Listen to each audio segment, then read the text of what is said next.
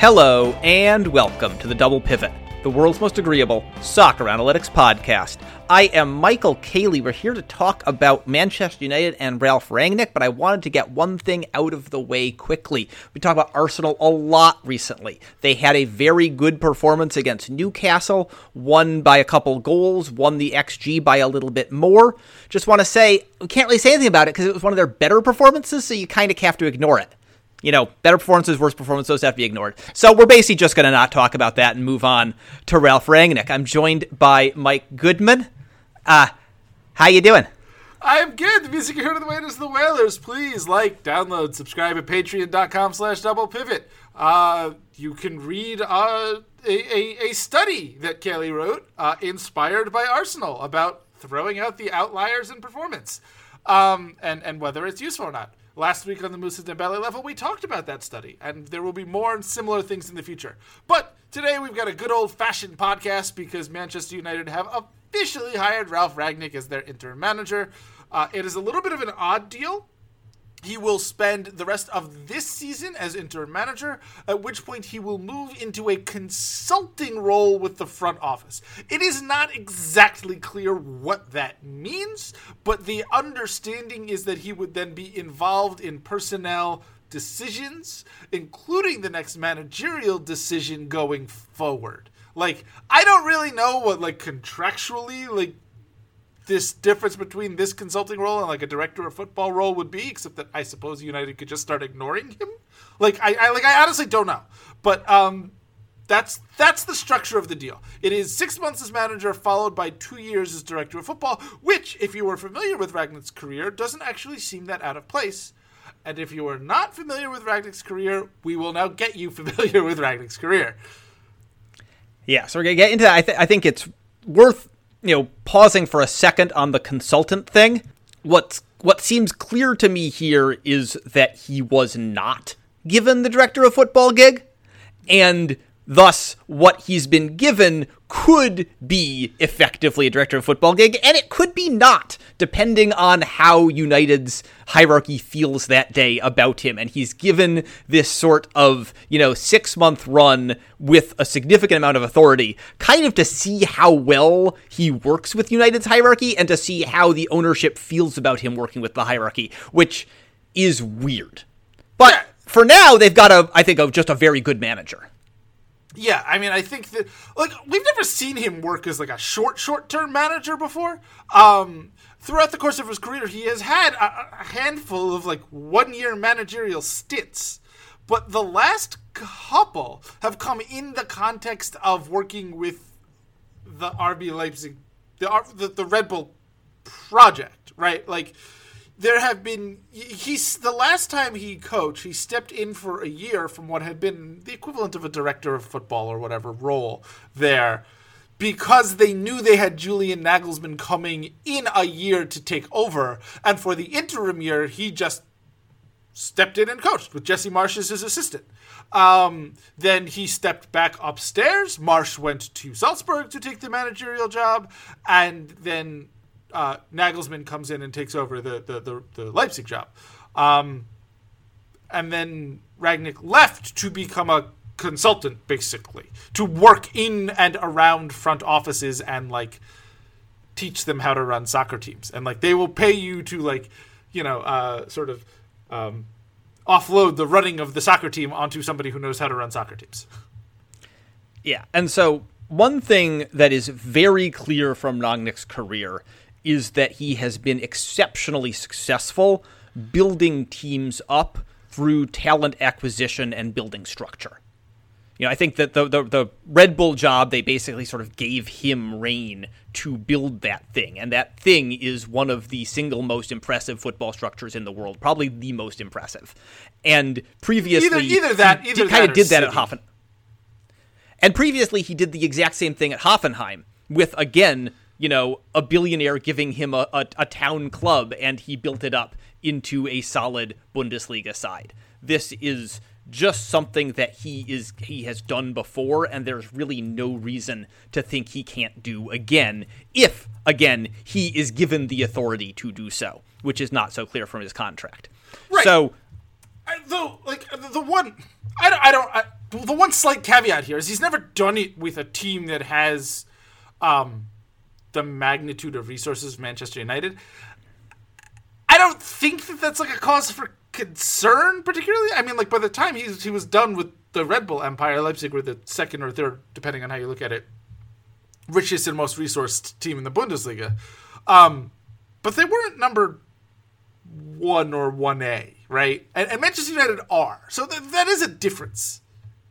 Yeah, and and he didn't come into a team which has a whole bunch of stars that have to be turned into a coherent team. And that is going to be a different job managing, and eventually it will also be a different job director of footballing because there will be a process of cutting and transferring, which isn't something that he has had to do in the same fashion. All right, so let's talk about what Rangnick is is on the field, right? Like, like let's talk about what a Ralf Rangnick team looks like when they're playing the way he wants them to play. Because I'm not. It's one of those things where you say press and everybody has an idea, but there are like a lot of different ways a team can press, and there are a lot of different like you can press towards a lot of different ends, and so I think it's just worth talking about like what is Ralf Rangnick's pressing style yeah, so as we were saying with Rangnick, over the last few years, he's only picked up a couple of short term coaching gigs. So we have limited data, and all of it is. Um, none of it is obviously representative of exactly what Rangnick wants to do as a manager. But the two seasons that we have good data from, the uh, the his RB Leipzig team in 2018-2019 and his Hoffenheim team in 2010-2011 paint a picture of a manager who is clearly a pressing manager, but who is much less of a pressing to attack manager. And interestingly, in these seasons at least, less of a pressing to possess manager. So we're not looking at stats that look a lot like Jurgen Klopp's or that look a lot like Thomas Tuchel's. Now, Klopp, you would kind of like, if you're looking at coaching trees, that would kind of make sense. Klopp's pressing style did not come directly out of the Ralf Rangnick coaching tree. Tuchel's did. Tuchel played for him in the third division in, in, in the third division in Germany at Ulm. And he's and Tuchel says that he learned a lot about sort of ball control and possession play from Rangnick. So, you know, he has a story that he gets these ideas from Rangnick. And maybe he does. We have limited data. But what we have at Leipzig and at Hoffenheim are teams that only had slightly above average possession. His uh, Leipzig team actually attempted fewer passes than the opposition did. They, but they did complete more of them. They did have more possession because they broke up play so efficiently.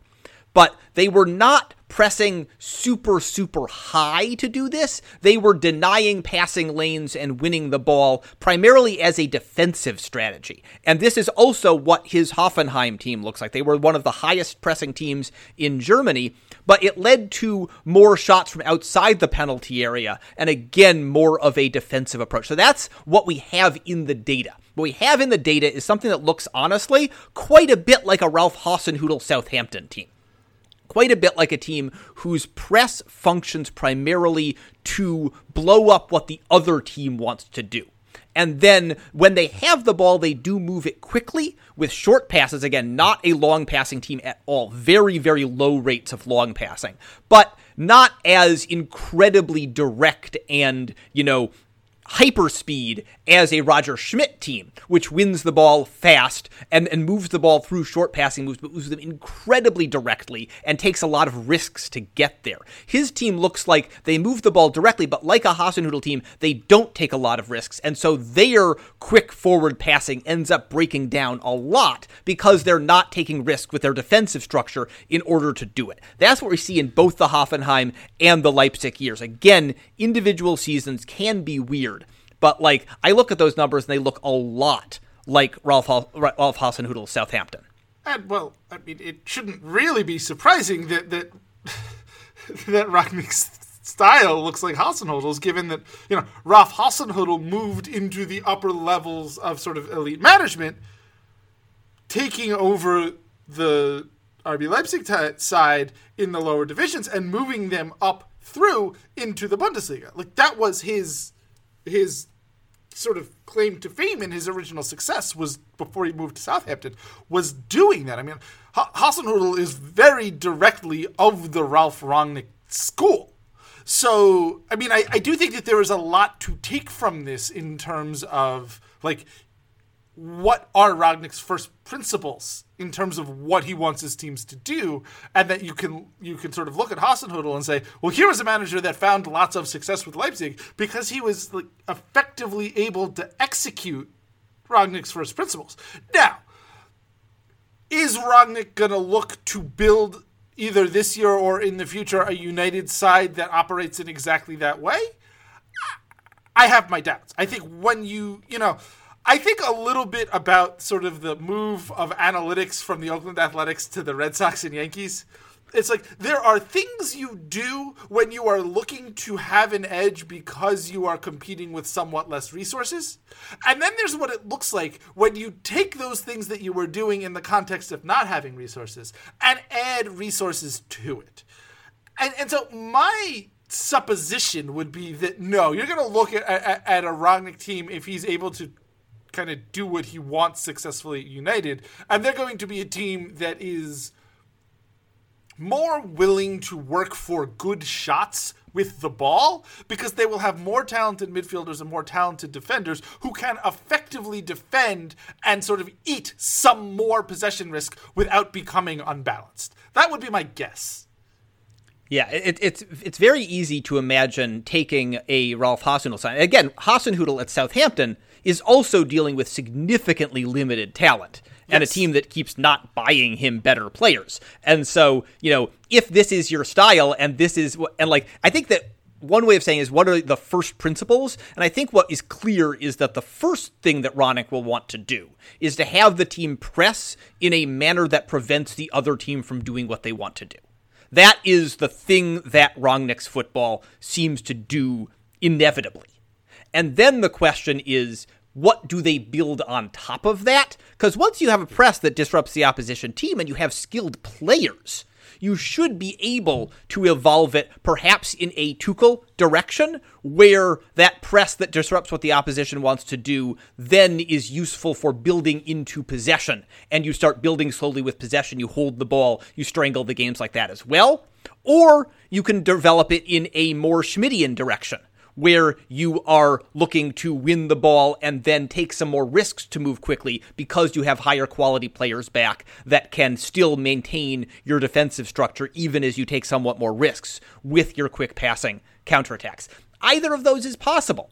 It's not clear from the data which it will want to be and exactly how he will Im- implement this with United is strange. I, I, think that there was a story in uh, Rafa Honigstein's profile, which was quite good, at the Athletic, where and this is the story that Rangnick tells, and we should always be wary of the myth making of managers. But the story that Rangnick tells is that what was transformative for him was when he was a player, they happened to have a friendly against Lobanovsky's Dynamo Kiev and saw the way that Kiev played. And then he went and observed them, like traveled to Ukraine to observe them and travel wherever he could to observe them and watch who, how who, they play. Who in their right mind would travel to Ukraine? I ask you.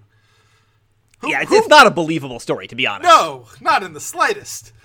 Um, and, and that, that, that those teams, and then he also talks about Arrigo Sacchi's Milan as as a team that, and that, with no direct connection here. He just says that he watched videos of them, and both of those were managers who utilized the press significantly as a defensive plan. You know that that is how one of the ways that pressing comes into the bloodstream of football is absolutely through Lobanovsky and Sacchi, and he is connecting himself very directly to that lineage, which is one of the things that makes it sound a little bit myth-making. Like if you know the history, you want to be more directly a part of it. He, he, he's a part of it either way, whether he whether all of that stuff exactly happened or not. And I think that those would be reasonable influences, however direct. But in both cases, those styles of pressing were very significantly based on restricting what the other team could do. And restricting the space the other team could play in. And so it makes sense if that's the story he's telling and if that's where his influences come from, that that would be the first principle would be that the press restricts the space the other team can play in and restricts the other team's ability to do what it wants to do, res- restricts the quality and, and number of chances the other team can produce. Okay, so let's let's take this now. Let's zero this in on United specifically. How does this happen here? I mean, I think there are. I, I think there are some areas in the pitch where, like, I'm not sure it's a huge problem to to like try to implement this. I, I mean, I think that that for example, somebody like Fred in midfield will be super comfortable with this system. You know, with the, with these with the, these kinds of asks. Um, even McTominay, I, I, again, like I think that these are these are two guys who are positionally. So here's the question, right? Like I would say, both Fred and McTominay are somewhat positionally unsound in both in and out of possession, but quite good physically in and around the ball. And then they have some other sort of differing strengths. Like Fred is is pretty good at progressing the ball himself. McTominay is pretty decent at getting forward without the ball, but both of them are kind of deficient in in in their positioning, like off the ball as an objective thing if that is a thing that can be coached and taught, and the issue is that nobody has coached them over the course of their careers in this, or they were not receiving instruction currently, like that seems like a thing that Ralf Rangnick can come in and fix. I'm not sure where that falls. Like the the world is littered with big men who, if they only had a jumper, jumper would be good, and like you just can't teach them a jumper. Like, so that's one part of it. I think the defensive personnel is fine, basically. Like I, I can't imagine you're gonna come in and like look at the defensive units and think this is a problem. I think the wings are probably fine with Sancho and Rashford and like I mean as your as your your top two choices there. Like I think that that's fine and and, and maybe we'll we'll see Greenwood playing there as well. Um you know, a lot of Leipzig use kind of like a 4-2-2-2 and you can imagine Greenwood being in either the front two or the supporting two, and and like depending on how Rangnick sees him, and that working, you can actually imagine all of Rashford, Sancho, and Greenwood, for that matter, being in in, in either of those two roles. Um, the sort of big elephant in the room is like, what do you do with Cristiano Ronaldo? Yeah, and I mean Ronaldo this season, as as we've talked about before, is having a historically limited off-ball and even on-ball performance, other than shots where he is still significantly above average. Um, you know, well above average, one one of the best in the league. Maybe just not like you know super duper star numbers. Other than that, he is not pressing at all. He's pressing less than any other forward pretty much in world football. And he is also doing far, far less ball progression and passing and receiving the ball, and especially running the ball forward than previous than he previously had. Not historically, not you know incredibly low among all players, but Ronaldo used to be a player that did a sufficient amount of that for his teams. And obviously, when he was very young, he was a he was a superstar in in in, in ball progression via carries. And so, if some of that is recoverable with a coach asking him to do things and a coach managing his workload, then maybe he can fit. If it's not recoverable, Ralf Rangnick has a history of saying, this guy doesn't do enough work for me, he's going to go. You know, he, he his his uh, this is again from the Honigstein piece, but his his job at Stuttgart, which was sort of one of the first like big teams that he got a chance to to to work with, he ended up getting sacked after fighting with management about whether he could play, whether he was allowed to bench a a slow moving 10.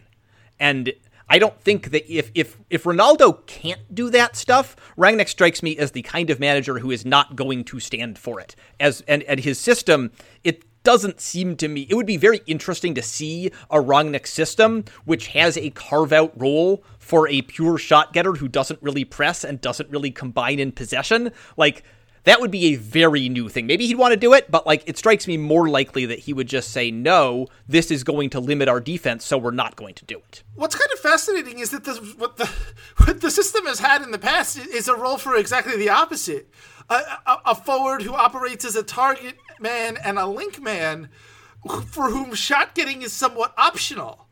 Um, Yussuf Poulsen has sort of occupied this role at Leipzig for years now, under several managers, including Rangnick himself, where he would be this sort of, you know, when when when you you know when when you think about uh, progressing the ball up the field quickly, there's sort of this idea where you go up, back, and through. And, and and Poulsen would be the linchpin of that, where the ball would go up to him, he would lay it off to an onrushing midfielder, and one of those midfielders would play through to like Timo Werner running in behind. So there's this carve out in this system for a, a, a player who does a lot of the non-shot stuff that you could envision somebody occupying.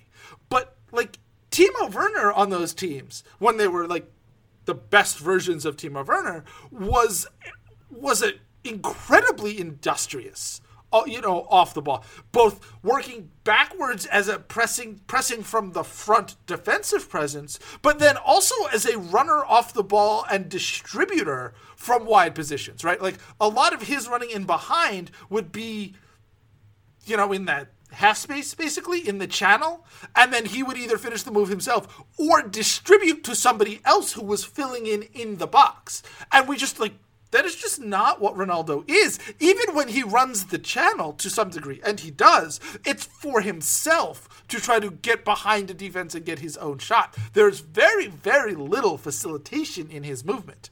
Um, and I just, I like, I don't know how this is going to end. I think it's going to be fascinating to watch. I don't know how it's going to end. Yeah, and just to sort of follow up on what you said about the midfielders, and I think that like exactly the question with McTominay and Fred is how much of their possession games can be developed by a manager and a structure. I would say though that like if you think about like midfielders who can do a lot of work, a lot of running, very defensively solid, not great possession players, that sounds like kind of midfielders that Ralph Hasenhüttl has been working with for years at Southampton in a very effective defensive pressing style. Like I think that like a lot of these guys can be very quickly transformed into defensive pressing players. And then the question of how do you then upgrade, how do you build beyond that defensive pressing style with these players, or can you, do you need new players, is the question that you ask. But if Rangnick's first principle is building in that defensive press, I don't think that those guys are a problem. The question is whether they yeah, become a problem. We try to build from there.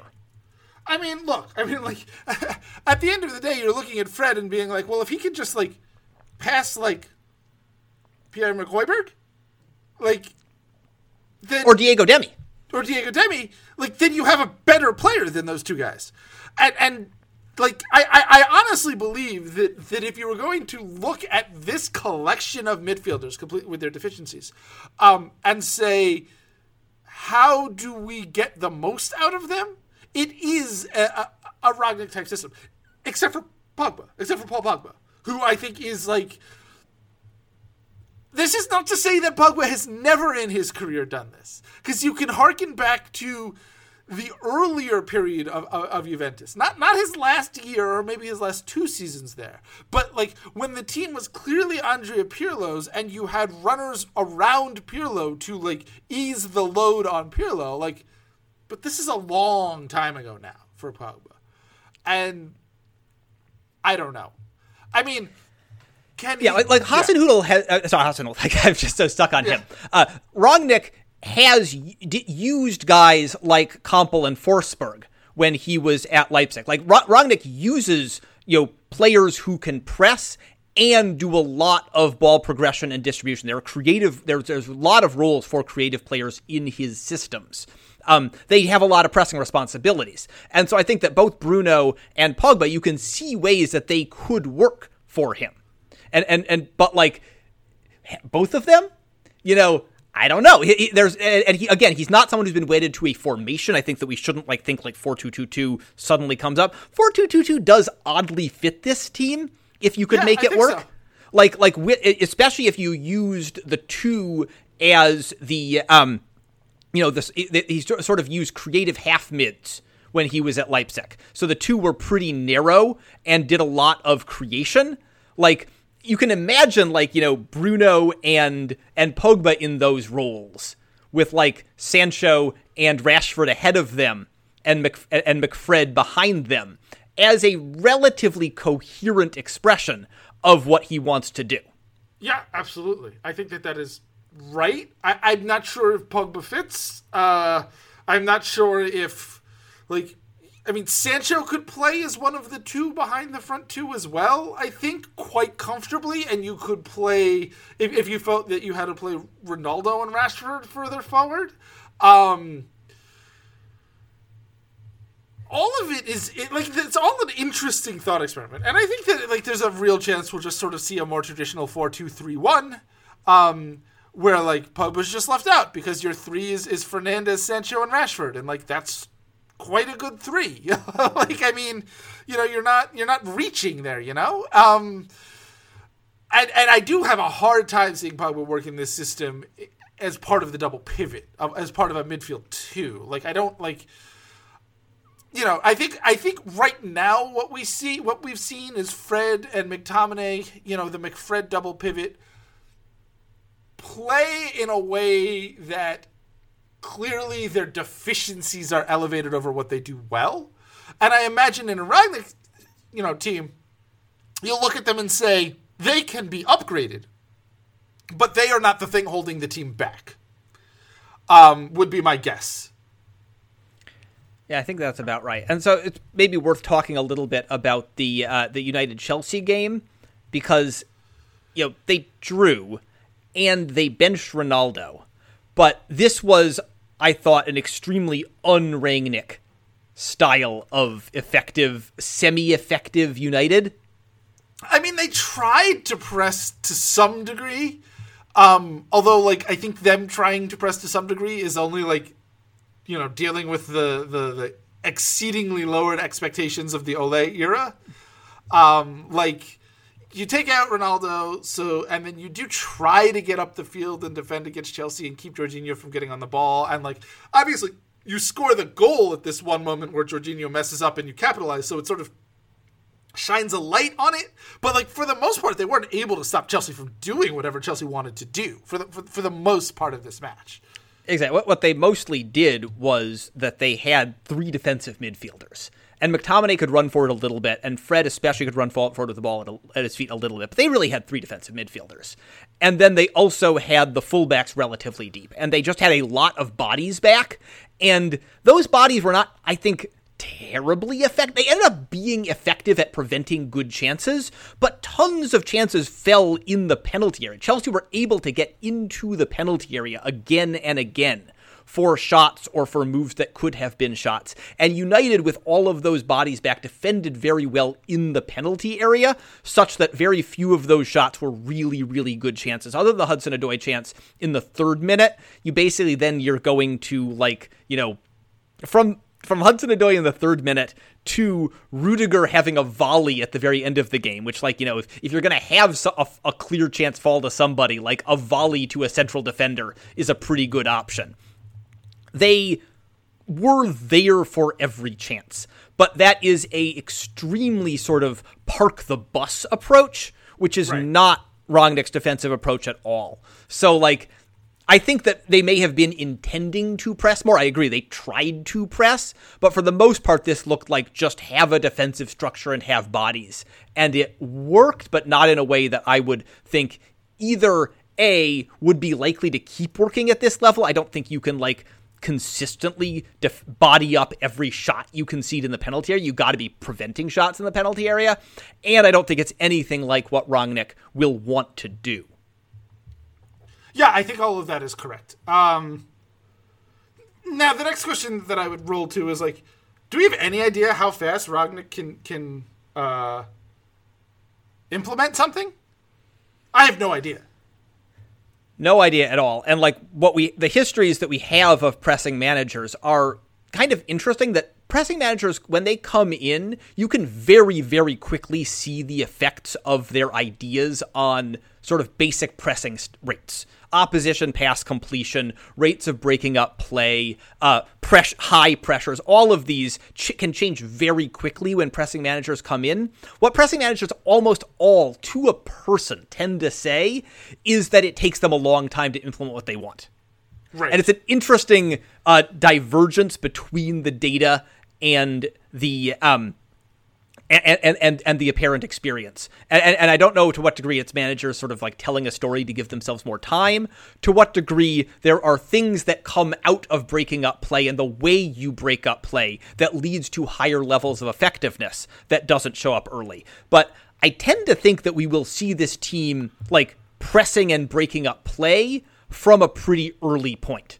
Like that's what he does, and that's what pressing managers tend to do. How effective it is, maybe, is, is a more open question.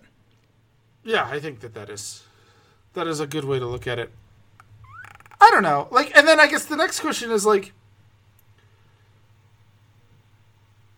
he could just build a team from Mauricio Pochettino. Like that to me seems like a match that works. Um, much more so than say Erik ten Hag or Brendan Rodgers, for example, as the other names that are kind of being linked. Like if you were like if you wanted to like bring in a guy who is going to be the general manager for Mauricio Pochettino, the manager, this seems like a really well made match. Yeah, it, it seems more or less perfect. Like Pochettino has all has always preferred to work with a director of football, although at, at Tottenham he got pretty picky. Like that, that I, I, could also see them fighting over this. I, I would, but his would, style. Um, I would perhaps say that Mauricio Pochettino has always said he would like to work with a director of football, and that he likes to work with a director of football, but practically has not particularly acted as somebody who would like to work with a director of football. Yeah. But if we're just talking about football styles, Pochettino's pressing style is very much, you know, he comes out of the, the, the Bielsa lineage rather than any of the others pressing lineages, but his style is very much that the press functions first to shut down what the other team wants. That's yeah. what he did at Southampton. That's what he did at Tottenham. That's not what he does at PSG, but what the hell he is supposed to do. And I think that like th- there's a first principle there that you can easily see how they would be able to connect and understand each other's modes of modes of playing football. Yeah, I think that, that that's all right. Now, I like I just have no sense of to what degree this is going to be successful for Manchester United. You know, like there are a lot of clubs where they would uh, make this hire and you'd be like, this is going to work. Like maybe I'll be wrong, but I think this is going to work. Manchester United have not tried to hire somebody who can run a football team in forever. Like they just haven't. I have no idea like if they have the capacity as as an organization to let somebody run a football team. I just don't know. And the fact that they didn't give like the most qualified person in the entire world for a director of football job, the director of football job, is concerning. It's also like unclear whether that's them or him. Because he's embarked on this whole sort of consulting thing. And it's like not clear whether they were like, whether he was like, well, I won't take the interim job. I'd like to be involved long term. And then they and then he was like, but I don't really want to commit to United being a dumpster fire if I walk in the door and it's like, it's horrible. So, like, you can see why the terms of this being this way work for both of them. Just like, I don't know. It could all, like, go very pear shaped. Yeah we will see to what degree he's going to be making transfer demands and how involved he'll be in effectuating the transfer demands. We'll see what he does with the personnel. I think I know what he wants to do as a manager, and I think I have a very good idea of what he wants to do as a director of football. He, he you know, identifies youth and develops youth and, and, and, and develops systems. But how all of that is going to work at United, he's never done that coming into a team with a big payroll, with a bunch of stars, with a system in place that is not clearly just, you know, there for him to reshape. Who knows? So oh. I think we, we expect him to start pressing. Beyond that, I have a huge, huge range of possibilities. What I would say here is like, lastly, um, that's still a lot better than where they were with Ole, which is like when they brought in Ole as an interim manager to get to the end of the year, you were like, oh, that's nice. And then when they extended him, it was immediately this is a terrible idea. And yeah. and as it turned out, they like got one better year than you'd expect out of him. Um, sort of for weird COVID reasons, probably. Um, but it was like abundantly clear that this is not going to be the future of United in a good, positive way. Whereas like this could like there's there is a real chance here that in five to ten years down the road you look back and you're like, oh, the the the turning point for the Manchester United club of of you know coming out of a decade of misery after Sir Alex left was the hiring of Ralf Rangnick in this moment. Like that is at least on the table. Yeah, there, there's there's upside in this move that is basically as high as upside gets for a club, yep. and I'm just somewhat less confident. And the downside is like where they are right now. They're right. on the downside. So it's it's all upside. The only question is how much of it is realized. Yeah, there we go. All right, and we'll be back at some point with more podcasting of some variety. Yeah, there's more Premier League. We might just like hit some more matches, but we'll see what happens. And we've got some uh, some some mooses, some player mooses lined up as well as potential studies. So look for that coming down the pike. Cheers, y'all. Cheers.